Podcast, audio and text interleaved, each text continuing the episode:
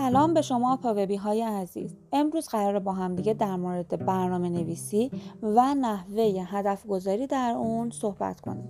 هدف گذاری در برنامه نویسی به این صورت هستش که شما بهتره که وقتی می‌خواید یه هدفی رو بذارید هدف های کوتاه مدت و بلند مدت براش مشخص کنید.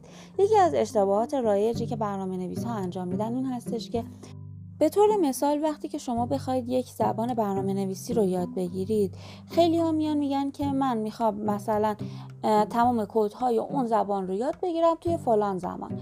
و خب این اشتباه هستش که بخوای چنین برنامه ای رو داشته باشی چون اون وقت هدفت رو دقیق مشخص نکردی. فقط گفتی می‌خوام کودها رو یاد بگیرم و این خودش یک اشتباه خیلی بزرگ است.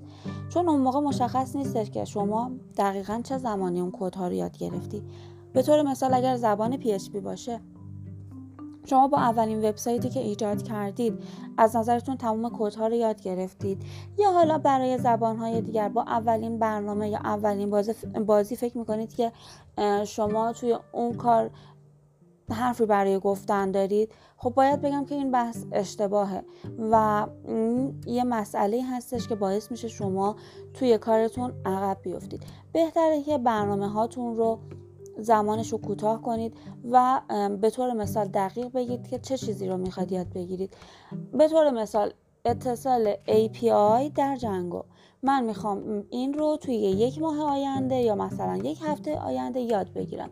و زمانش رو مشخص کنید و وقتی که یاد گرفتید به عقب برگردید و ببینید که توی کارتون چقدر پیشرفت داشتید و بر اساس اون پیشرفتی که داشتید برای خودتون حتما یک جایزه تعیین کنید که این باعث انرژی گرفتن توی کار میشه. شما چجوری هدف گذاری می‌کنید؟ برامون حتما بنویسید.